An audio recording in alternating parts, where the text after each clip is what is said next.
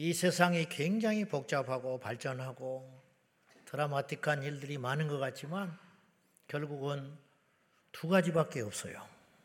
잘 보십시오. 낮이냐 밤이냐. 남자냐 여자냐. 죽을 것이냐 살 것이냐. 옳고 그르냐. 결국 그거밖에 없어요. 진짜냐 가짜냐. 그리고 마지막에는 두 가지만 남는데 천국이냐 지옥이냐.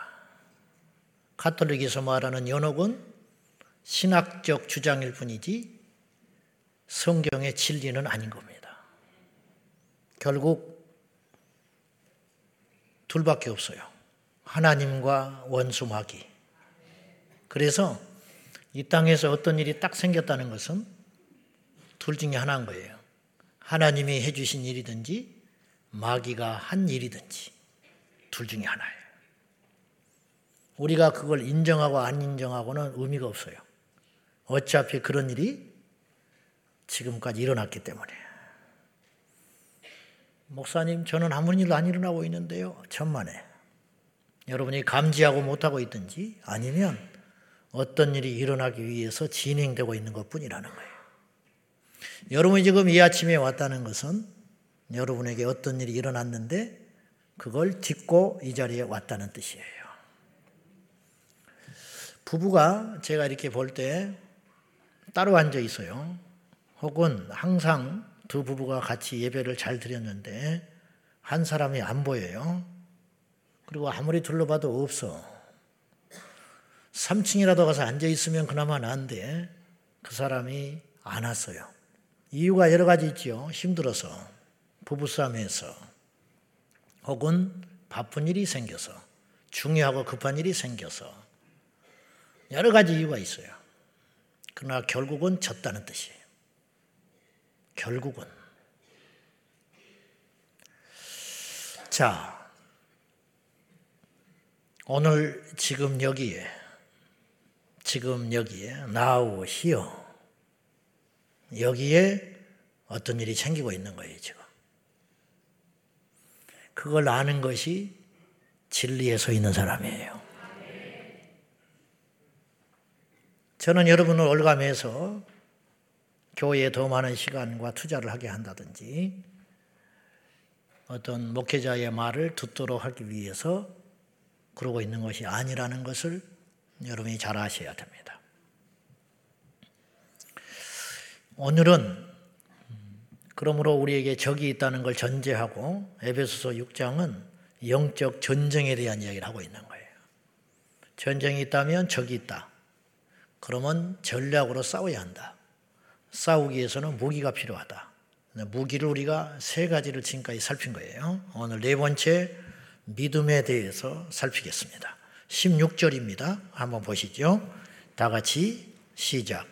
모든 것 위에 믿음의 방패를 가지고 이로써 능히 악한 자의 모든 불화살을 소멸하고 여기서 첫 번째 모든 것 위에 그랬어요. 이 모든 것은 뭘 의미할까요? 지금까지 거론했던 세 가지 무기 진리의 허리띠, 의의 형배, 그리고 평안의 복음으로 무장한 신, 요 세 가지 위에 이걸 더 무장해서 정착해야 된다. 그게 뭐냐? 믿음. 근데 아시는 대로 믿음을 방패로 표현하고 있다라는 거죠. 믿음 방패라는 말이에요. 자, 믿음 방패라는 것은 어, 뭔가를 막는 거예요. 방패는 그럼 뭘로 막느냐 이 말이에요. 뭘 위해서 막느냐? 불화살. 원수가 쏘아대는 불화살을 효과적으로 막기 위해서 내 몸 전체를 막을 수 있는 믿음의 방패로 방어해라. 오늘 성경은 이렇게 이야기하는 거예요. 그럼 우리가 지난 시간에 복음에 어, 예비한 신발에서 복음이 뭐냐 두 가지로 요약을 했어요. 복음은 예수 복음이다. 예수로 말미암아 천국 가는 거 그것이 복음이고 두 번째는 천국 복음 나를 그러니까 예수님은 죄송한 표현이지만 천국을 가기 위한 길이요 진리요 생명인 것이고 그 다음에 천국에 들어가는 것이 복음의 열매인 거예요. 그래서 첫째 예수 복음, 둘째 천국 복음, 요게 복음이다 이렇게 이야기했어요. 그럼 오늘은 믿음의 방패니까 믿음에 대해서 정의를 해봐야 돼요. 우리가 믿음이라는 말을 엄청나게 많이 듣고 살지요. 교회만 오면 믿음, 믿음, 믿음이라는 소리를 들어요. 그런데 성경에는 믿음이라는 말이 나올 때에 직접 문장 속에 언급도 되기도 하고 혹은 상황 속에서 주님께서 암시하는 것이 있어요. 예수님이 꼭 믿음이라는 말을 하지 않아도 어떤 행동을 통하여 우리에게 믿음에 대해서 가르친다든지 믿음에 대해서 요구하는 게 있다고요. 이 믿음이라는 단어와 개념이 등장할 때는 성경 앞뒤에 등장하는 어떤 개념들이 있어요. 그건 뭐냐? 믿음이 크다. 믿음이 적다. 그런 표현을 써요. 주님이 어찌하여 두려워하느냐? 믿음이 적은 자들아. 그러니까, 아하, 믿음은 크기도 하고 적기도 하구나. 또 어떤 경우는 주님이 이렇게 말하세요. 믿음이 없다라고 책망을 해요. 그러면 믿음이 없는 사람도 있는 거예요. 또 어떤 경우에는 예수님이 가짜 믿음이라고 꾸짖어요. 네가 믿는 것 같지만 그 믿음 가지고는 천국을 못 간다. 그 믿음 가지고는 하나님께 쓰임 받지 못한다. 그 믿음 가지고는 네 병이 낫지 않는다. 그래서 믿음을 가장한 가짜 믿음으로 속고 있는 사람들에 대해서 깨우치기 위하여 그 믿음의 가짜 그것에 대해서 말씀을 하기도 해요. 그리고 혹은 또 이런 말도 나와요. 믿음을 버리는 일에 대해서도 나와요. 그래서 그런 경우를 뭐라고 표현하냐면 믿음에서 실족했다. 미끄러져 버렸다는 거예요. 그러니까 믿음이라는 것은 있을 수도 있고 없을 수도 있고 참된 것일 수도 있고 가짜일 수도 있고 믿음을 가졌다가 상실할 수도 있다. 이게 성경적 개념이에요. 음, 그게 성경적 개념. 근데 혹자는 믿음을 상실한다는 말에 알레르기 반응을 일으키는 경우들이 있어요. 성경에 믿다가 실족한 사람이 한 명도 없다면 내가 이렇게 말하면 잘못된 거예요. 그러나 성경은 믿다가 믿음을 떠나버린 사람이 수두룩해요. 그러므로 우리의 경험과 우리의 소원이 중요한 게 아니에요. 성경의 진리가 중요한 거예요. 그러므로 내 고집과 내 아집과 내 경험을 내려놓고 성경을 붙드는 것이 사는 길이라는 걸 알아야 돼요. 자, 그러면 다시 참된 믿음이란 뭐냐? 아시다시피 1517년에 마르틴 루터를 통해서 종교개혁이 성공을 했어요.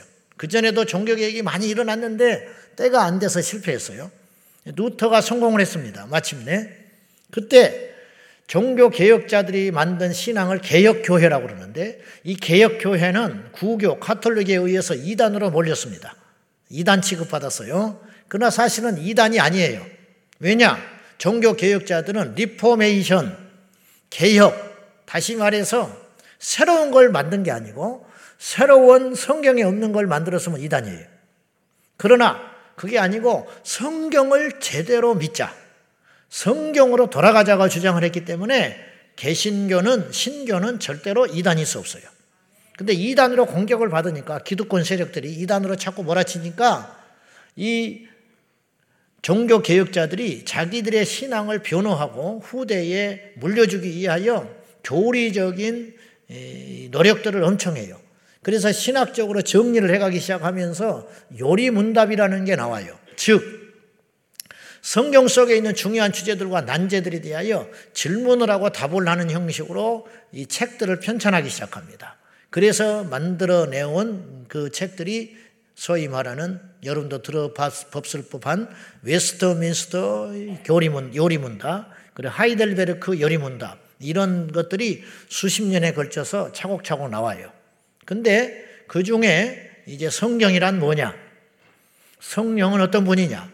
뭐 이런 질문들을 하면서 답을 달았는데 하이델베르크 20 요리문답 21문에서는 참된 믿음에 대하여 다음과 같이 정의를 했습니다. 자, 한번 들어보십시오. 참된 믿음이란 무엇인가? 하나님께서 그의 말씀에서 우리에게 계시하신 모든 것이 진리라고 여기는 확실한 지식. 이것이 믿음이라는 거예요. 두 번째, 동시에 성령께서 복음으로서 내 마음속에 일으키신 굳은 신뢰를 믿음이라고 했어요.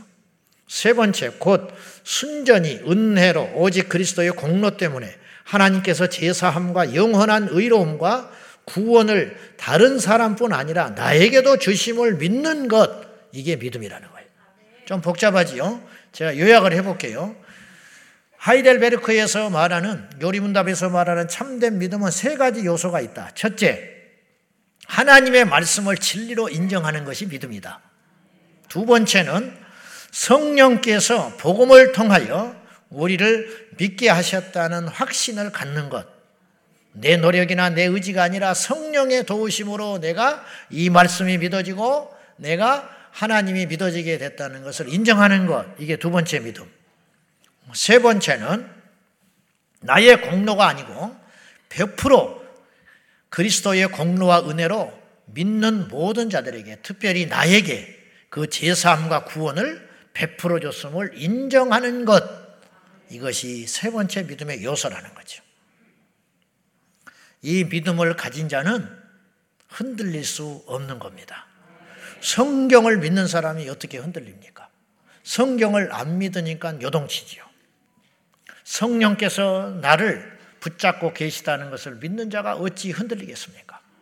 예수 그리스도의 공로, 내 노력이나 내 의지가 아니라 100% 주님의 공로로 내가 구원받아 천국에 간다는 걸 믿는 사람이 어찌 이 세상을 기웃거리겠냐고요.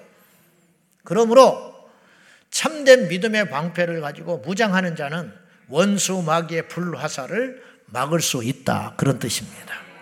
근데 이제 오늘 영적 전쟁의 측면에서 볼 때 마귀가 우리를 끊임없이 누구에게나 가리지 아니하고 섰는 자나 넘어진 자나 큰 자나 작은 자나 강한 자나 약한 자나 오래된 자나 이제 온 자나 쉬지 아니하고 전쟁터에 나가 있는 군인처럼 전쟁터에 나가 있는 군인의 화살이 피해갈 수 없다고 그랬어요. 인격이 좋다고 피해가지 않고 강하다고 피해가지 않고 남자라고 피해가지 않고 여자라고 피해가지 않아요. 부상병이라고 피해가지 않아요. 그 화살이 무차별로 쏟아지고 있다는 거예요. 오늘 여기 앉아 있는 여러분 모두에게 동일한 원수 마귀의 공격이 있어요. 그런데 어떤 자는 넘어지고 어떤 자는 선다는 거죠. 그 이유가 무엇이냐? 바로 불화살에게 핵심이 있는 게 아니고 그 불화살을 막아내는 믿음의 방패의 크기와 그 방패의 온전함에 따라서 우리가 살기도 하고 죽기도 한다는 거예요. 오늘 본문으로 돌아가서 이 믿음의 방패는 원수막의 어떤 시험과 유혹과 핍박과 협박도 공격을 이길 수 있는 소멸시키는 능력인 것입니다. 적이 강한 게 아니에요. 내가 약한 거예요. 그래서 어느 때 우리가 다 경험하지만 어느 때는 이 문제가 문제가 아니에요. 이 정도는 짚고 일어섰어요. 근데 요새는 이것 그 전에 비하면 이게 아무것도 아닌데 이게 이상하게 나한테 굉장히 강하게 다가오는 거예요. 그 이유가 어디에 있을까요? 그 이유가. 여러분, 고향에 방문할 길이 있, 때가 있으면 혹시 여러분이 다녔던 초등학교를 가보신 적 있습니까? 어떠세요? 100% 여러분이 가서 이렇게 이야기해요. 아이고, 이렇게 작았어? 100% 그래요, 100%. 이렇게 조그만 운동장에서 우리가 이게 지지고 볶고 다 했단 말이야? 여기서 학교 운동회를 하고 체육대를 하고 졸업식을 하고 입학식을 하고 그때도 넓었는데 이 작은 건물에서 내가 학교를 다녔단 말이야? 100%다 그렇게 이야기를 한다고 해요. 여러분, 학교가 작아진 겁니까? 운동장이 지금 좁아진 거예요? 제가 요 야외 주차장을 요새 잘 안 가요. 갈 때마다 적어져요. 속이 상해서 안 갑니다. 가서 보면 또 작아져 있고, 가서 보면 또 작아져 있고, 그래서 이거 잘안 지나쳐요. 처음에 털을 닦아놨을 때 얼마나 큰데, 요새는 지나갈 때마다 희끗희끗 쳐다보면 이렇게 작아지는지. 여러분, 땅이 작아진 겁니까? 초등학교 운동장이 좁아진 거예요? 우리가 큰 거예요. 우리 생각이 넓어지고 우리 안목이 넓어지고 우리 경험이 많아지다 보니까 그 학교 운동장이 아주 작고 초라해 보이는 거예요. 마찬가지라는 거예요. 공격이 커서 무너지는 게 아니에요. 시험이 커서 넘어지는 게 아니에요. 내 믿음의 방패가 문제가 생긴 거예요. 원수의 공격을 막아낼 수 있는 에너지와 힘이 예전만 못하기 때문에 우리가 퍽퍽 쓰러지고 있는 거예요. 원수 마귀의 시험이 결코 작지 않습니다. 마귀의 공격이 시시하다든지 작다라는 말이 아니에요, 제 말은. 만만치 않아요. 누구도 넘어뜨릴 수 있는 위력이 있습니다. 그러나 거기에 맞설 수 있는 우리 믿음의 방패는 주님이 주신 것이기 때문에 능히 이길 수 있다. 신문에 봤더니 군수품 비리가 이렇게 나왔어요. 방탄조끼가 있는데 방탄조끼가 4만 5천 벌인가를 납품을 했는데 이게 총알이 뚫려버린다는 거야. 여러분, 총알은 여전히 총알이야. 근데 어떤 방탄조끼는 총알을 막아낸다니까요. 근데 어떤 불량한 방탄조끼는 날아온 총알을 맞으면 죽어요. 총알의 크기가 문제가 아니다는 거예요. 내가 막아낼 수 있는 힘과 에너지가 적다는 거예요, 지금.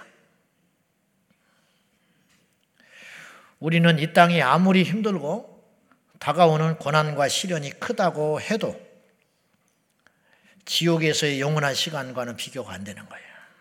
아무리 여러분이 자존심이 상해도 지옥의 사자에게 조롱을 받는 것보다는 덜 한 거예요.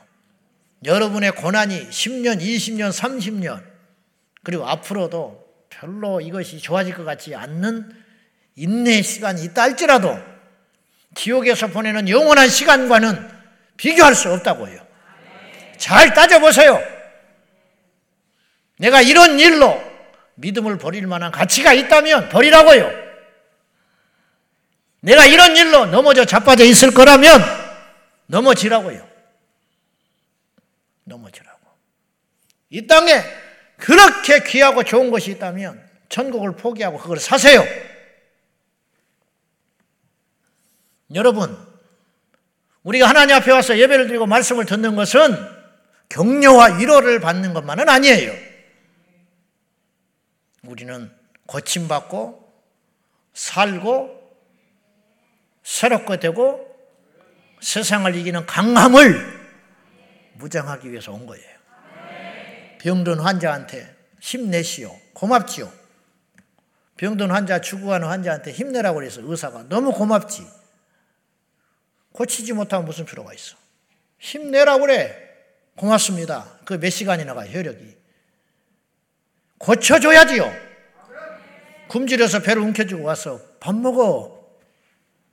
그렇게 이야기한다고. 배고프지? 고맙지요. 나를 이해해 주니까. 그래서 라면 하나 사주는 사람이 나요. 그런 말 안 해도 좋으니까. 뭐하니라고 밥도 못 처먹고 다니냐고 욕을 바가지로 하면서 돈천원 주는 사람이 진짜 나한테 도움이 되는 거야. 그래, 안 그래요? 근데 우리는 그걸 그렇게 속, 속고 있어, 속고 있어. 그러므로 여러분이 이미 하나님께서 다 믿음의 방패를 줬어요. 없다고 불평하지 말고 하나님께서 우리에게 시험을 줄 때는 그 시험을 이길 수 있는 능력을 이미 주신다 그런 뜻이에요. 절대로 부모는 자식한테 과도한 짐을 맡기지 않아요. 할 수 있으니까 이거 해보라고 하는 거예요. 마귀가 우리를 시험할 때 하나님께서 허락하시는 이유는 이길 수 있는 방패를 충분히 주셨기 때문에 마귀의 시험을 허락하신다니까요. 우리가 그걸 써먹지를 못하고 있는 거예요. 내가 처음 주를 만났을 때라고 하는 복음성가가 있어요. 내가 처음 주를 만났을 때. 그 복음성가 2절에 보면 가사가 이렇게 시작돼요. 내가 다시 주를 만났을 때. 제약으로 몹쓸 병든 몸 조용히 내 손 잡아 이끄시며 병든 자여 일어나거라. 눈물 흘리며 참회하였었네. 나의 믿음이 뜨거웠었네. 뜨거웠었네. 뜨거웠었네. 그러나 제약이 나를 삼키고 내 영혼 갈 길을 잃었네. 주님이 병도 고쳐줬어요. 내 손 잡아서 일으켜 주시기도 하셨어요. 그러나 죄에 넘어졌어요. 그러나 죄에 넘어지고 말았어요. 그래서 지금은 죄악에 내가 넘어지고 주님을 떠난 상태다. 이게 현실이라는 거예요. 정령, 시험과 고난이 큰 것인가요? 아니면 내 믿음이 작아진 것인가요? 이 불화살은 과연 무슨 목적으로 나에게 날아오는 것일까요? 죽이려고, 넘어뜨리려고, 믿음에서 미끄러져 파손시키려고. 디모데전서 1장 19절입니다. 다 같이 시작. 믿음과 착한 양심을 가지고 어떤 이들은 이 양심을 버렸고 그 믿음에 관하여는 파선하여 파선이라는 말이 뭔지 알아요? 배가 부서져 버렸다는 뜻이에요. 믿는 자들에게는 선한 양심과 참된 믿음이 있어야 한다는 거예요. 그런데 어떤 사람은 모두는 아니지만 어떤 사람은 이 믿음의 양심을 버렸다. 이 착한 양심을 버렸어요. 그래서 사탄의 올무에 빠졌다. 그 결과 믿음도 버리게 되어서 자신의 믿음의 항로에서 배를 부서뜨려 버리고 죽어버리고 말았다. 이런 사람이 숱하게 성경에도 있고 사울도 그런 사람이고 일종의 오늘날도 교회 안팎에서 수없이 그런 일이 일어나고 있다라는 거예요. 그 대표적인 인물이 대마라는 인물이에요. 대마. 대마라는 인물은 애초에 사도 바울의 동력자였어요. 선교사의 동력자였다. 지금도 선교가 어려운데 그 당시에는 순교를 각오하는 것이 선교사의 삶이었어요. 복음 전도자의 삶. 예수 전하면 죽어요. 불이익을 당하고 죽었다고. 그런데 그런 바울의 충직한 동력자라고 대마를 사도 바울은 빌레몬서에서 소개하고 있어요. 빌레몬서는 AD 63년경에 써진 책이에요. 근데 그 뒤로 무슨 일이 있었는지 자세한 내용은 거론하고 있지 않지만 약 3년이 지난 후에 사도 바울이 순교하기 직전에 마지막으로 남긴 AD 66년경에 남긴 디모데 후서에서 사도 바울은 가슴 아픈 이야기를 해요. 대마가 내 곁에 있지 않다. 대마는 세상을 사랑하여 화려한 도시 데살로니카로 가고 말았다. 한때 선교사였고 한때 사도 바울의 충직한 동력자요. 순교를 다짐했던 그리고 어쩌면 대만은 능한 복음 전다자였고 병든 자를 고치는 믿음의 사람이었을지 모르겠는데 그런 대마가 사탄이 쏘아내는 불화살을 겨우 견디지 못하고 어떤 일이 있었는지는 모르나 어떤 시점이 되니까 대마가 주님의 십자가의 영광의 길을 버리고 세상으로 다시 가버렸다. 그래서 지금은 내 곁에 없어. 바울이 그래서 그런 가슴 아픈 이야기를 하고 있는 거예요. 그럼 바울을 향해서는 불화살이 안 날아왔겠냐? 대마에게만 집중해서 공격을 했겠냐? 천만에 그렇지 않다. 천만에. 그러나 바울은 버텼다 이 말. 그러나 대마는 넘어지더라. 오늘 우리에게도 그런 일이 숱하게 일어나고 있다는 거예요. 저는 책임을 전가할 생각이 이만큼도 없어요. 그러나 어느 날부터 여러분이 귀에 설교가 들어오지 않는다면 둘 중에 하나야. 설교자가 변질된 거야. 그러면 교회를 떠나야 돼요.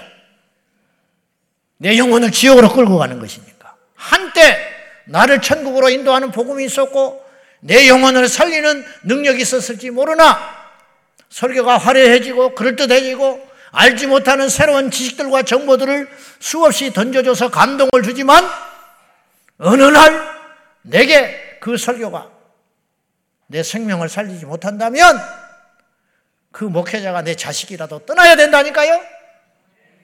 살기 위해서. 저는 설교자를 위한 변명이 아니라 그런데 어느 날 설교자는 여상해. 근데 내 귀에 안 들어오는 거야. 그거는 여러분의 문제라는 거예요. 여러분이 시험 든 거야. 여러분의 영혼이 지금 자고 있는 거라는 거야. 그 어떻게 해야 돼? 왜 남의 탓을 자꾸 하냐 이 말이에요. 그건 그럴 수 있는 일이 아닌 거예요, 지금. 암 걸린 거예요, 암. 죽어가고 있는 거예요, 지금. 그런 영적 상태를 제대로 진단하고 남들이 다 그런다고? 오래 예수 들면 그렇게 된다고요? 천만에 그런 일은 없어요. 그럼 바울이 30여 년을 사역을 했는데 처음에만 불 붙어가지고 나중에는 시들시들하고 관리나 하고 돌아다니고 그래야지. 대접이나 받고. 그러지 않았어요, 바울은. 그랬다면 그는 순교 못해요. 그랬다면 그는 대마처럼 세상으로 갔을 거예요. 그는 줄기차게 믿음의 방패를 들고 원수의 불화살을 마지막 죽는 순간까지 버티고 막아내고 승리의 삶을 산 거예요.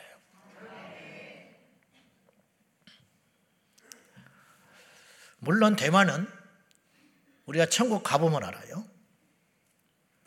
갔다가 다시 돌아올 가능성도 있어요.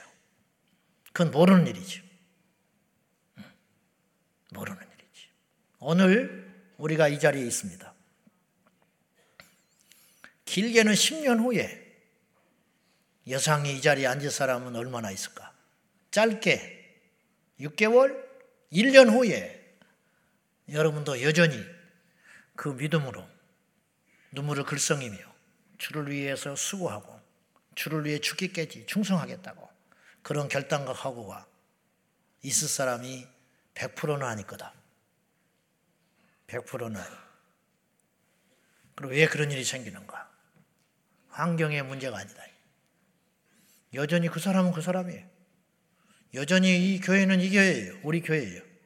여러분, 우리 교회는 더 안 좋아져요. 기대하지 마세요. 여러분, 주차장은 절대로 안 넓어집니다. 대한민국 땅을 다 사들여도 우리 주차장은 부족할 겁니다. 안 바뀌어요. 절대로 안 바뀌어요. 그런데 왜 나는 흔들리냐는 거예요. 왜? 내가 약해진 거예요. 내가 시험에 빠진 거예요. 원수의 불화살을 견디지를 못하는 거예요. 간혹 가다가 우리 성도들이 허덕허덕 하면서 믿음에서 흔들리고 그러면서 무슨 탓을 해요. 뭐 어떤 일이 있어서 그랬고요. 우리 부서가 무슨 일이 생겨서 그렇고요. 우리 셀에서 무슨 일이 생겨서 그렇고요. 그런 소리 하지 말라고.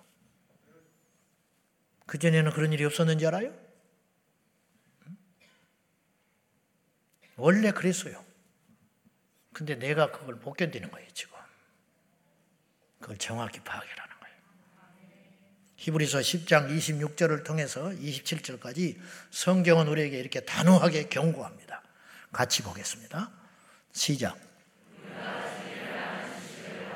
짐짓 죄를 범한 즉 다시 속죄하는 제사가 없고 오직 무서운 마음으로 심판을 기다리는 것과 대적하는 자를 태울 맹렬한 불만이 있으리라.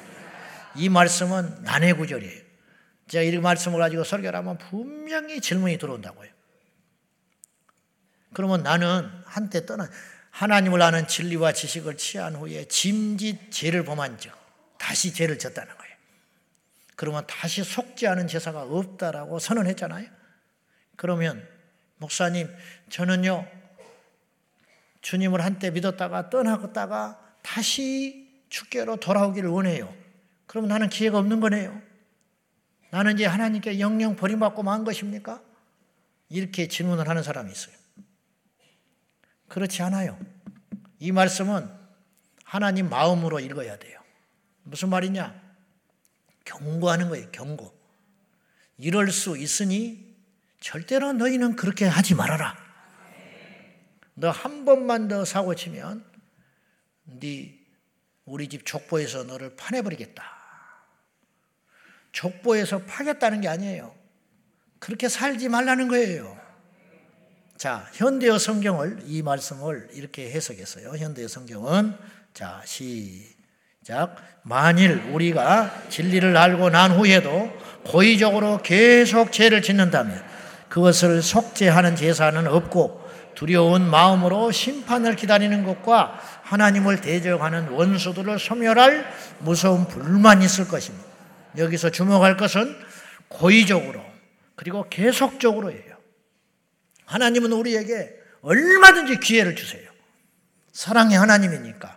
여러분, 엉망진창된 이방인 상태, 죽을 죄인도 하나님이 건져주셨는데, 예수 안에서 넘어지고 실수하고 실패한 인생을 어찌 버리겠어요? 그런 뜻이 아니에요. 그러나 계속 기회를 주는데 언제까지 주느냐? 주님 만날 그 순간까지 우리를 준다고요. 우리 숨통이 끊어지는 날까지 기회를 줘요. 오죽하면 한편에 달린 강도에게 기회를 줬을까? 기회 줬잖아요. 근데 한 강도는 그 기회를 붙잡았어요. 그래서 오늘 네가 나와 함께 나원에 있으리라. 한편의 강도는 그 마지막으로 찾아온 기회를 차버린 거예요.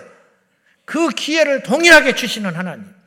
마지막 죽기 1분 전까지도 기회를 주시는데 어째서 우리가 교회를 다니다가 혹은 신앙생활을 하다가 잃었다고 그걸 영원히 주님께서 그 길을 막아버리겠습니까? 그게 아니고 여기서 주목할 것은 고의적으로 알고도 계속적으로 계속적으로 어느 어느 조건이 지옥에 갈 때까지 계속적으로 그 죄를 범하면 하나님의 기회를 계속 줌에도 불구하고 우리가 범죄할 때도 하나님 포기하지 아니하고 범죄하고 일어나는 순간, 범죄하는 그 자리에서도 하나님은 돌이키라고 계속 기회를 주시는데 그걸 알고도, 알고도 계속 그 죄를 죽는 순간까지 주님을 만나는 그 순간까지 계속 고의적으로 그 죄를 버리지 않는 한은 그 자는 구원의 길이 있을 수 없죠. 그렇잖아요. 그런 뜻입니다. 그러므로 이 말씀은 한번 믿음에서 벗어난 자를 하나님이 선 그어버린다는 뜻이 아니고 그 기회를 계속 주건만 그 기회를 계속 차버리고 있는 사람에게는 당연히 멸망의 불만 있는 것 뿐이죠. 여기서 주목할 것은 하나님에 대한 진리를 알았고 지식을 알았음에도 불구하고 주님을 떠나는 사람이 있더라는 거예요. 이것을 우리가 알고 반면교사로 삼고 누구든지 이 말씀에 해당된다는 걸 알고 그래서 성경은 우리에게 두렵고 떨림으로 너희의 구원을 이루라. 여기서 이루라는 말은 완성해 가라는 뜻이 아니에요. 꽉 잡고 있어라. 원어에는 그런 뜻이에요. 두렵고 떨림으로 너희의 붙잡은 구원을 아직 구원을 못 잡은 사람은 잡아야 할 것이고 이미 구원을 잡은 사람은 이것을 끝까지 꽉 잡고 있어라. 어떻게? 두렵고 떨림으로. 우리가 전쟁에 나갔습니다. 어제까지 무사했어요. 10년 전쟁을 했는데 죽지 않고 살았어요. 오늘 전쟁에 또 나갑니다. 그런데 오늘 전쟁에서 무사히 돌아온다고 말할 수 없어요. 그래서 오늘 전쟁에 나갈 때도 두렵고 떨림으로 긴장하고 가라. 어제 괜찮았어. 철모를 벗는 순간 죽는다는 거예요. 어제 총이 잘 나갔어. 오늘 점검하지 않고 나가는 순간 총알이 없을 수 있다라는 거예요. 그러니 끊임없이 두렵고 떨림으로 너희의 구원을 꽉 잡고 있어라. 언제까지 잡고 있느냐? 천국문을 잡아도 안 돼요. 천국문을 잡고 있어도 내 뒤에서 내 뒷덜미를 마귀가 잡고 지옥으로 끌고 간다고 한다고요. 천국 문고리만 잡아도 안 돼요. 천국 문만 열어도 안 돼요. 천국 문을 열고 들어가서 문을 닫아버린 다음에야 참된 안식이 있는 거예요. 그때는 안심해도 돼요. 그때는 두려워하지 않아도 돼요.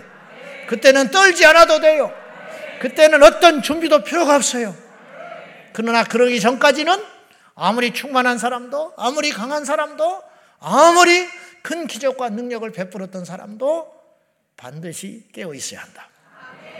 하나님의 기적과 능력이라는 것은 엄청난 것입니다. 1960년대, 70년대 급하고 강한 바람 같은 책을 보면은 인도네시아에서 선교사님이 복음을 전할 적에 외국인 선교사인데 어떤 기적이 일어나냐면요. 여러분, 우리에게 어떤 일이 안 일어난다고 해서 성경을 부정하면 안 돼요. 약 800명의 사람들이 모였는데 성찬식을 하게 됐는데 포도주가 없었어요. 근데 하나님께서 물을 떠서 준비하라고 그랬어요. 순종했습니다. 물을 떠서 3일을 기다렸고 마침내 성찬식을 거행하게 됐어요.